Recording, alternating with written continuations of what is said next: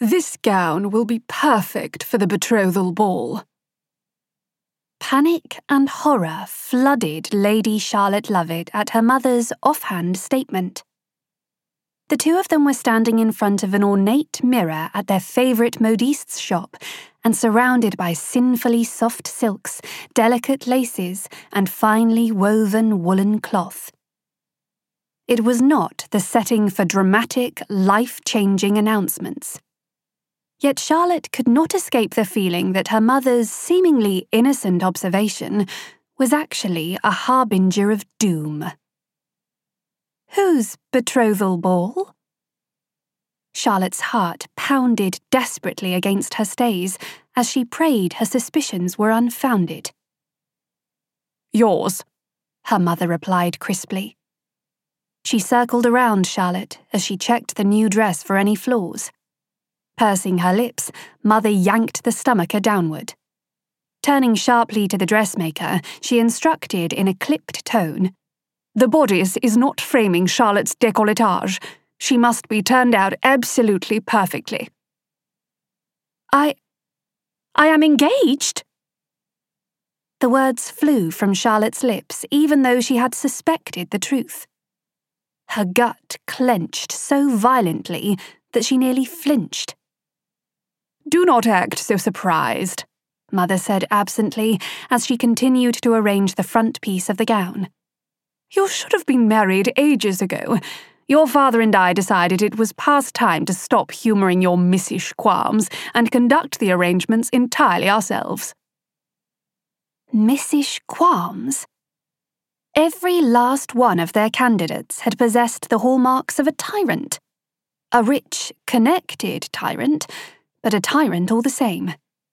It was why Charlotte was still unmarried at the grand age of five and twenty. She had tried offering her own suggestions, but her father would not hear of it. He wished to create a dynasty, and her opinions were obviously inconsequential. Who is the groom? Lady Charlotte managed to ask. Nausea sloshed through her. She squeezed her eyes closed as if she could stop not just the queasiness, but the entire farce. Please let it not be the ancient Lord Peltham who inquired after the natural shape of my hips beneath my petticoats. He is much too obsessed over whether I could bear him Peltham heirs, who he claims are always brawny babes. This is hardly the place, Charlotte. Her mother's lips tightened ever so slightly as she nodded with her chin toward the modiste. The dressmaker was doing a commendable job of pretending to be too absorbed in her work of stretching the silk skirts over the pannier to overhear the conversation. Madame Vernier, could you please give us a moment? Charlotte asked, refusing to allow her mother any excuse to prevaricate. Why, of course, mademoiselle. Madame Vernier bobbed her head as she made a hasty retreat. As soon as the woman shut the heavy door behind her, Charlotte turned from the mirror to stare directly into her mother's eyes. Observing her parents' detached expression, Charlotte wondered with a pang of frustration why she'd even bothered. She would find no empathy there. Who is the groom? Charlotte demanded, not even bothering to temper her voice.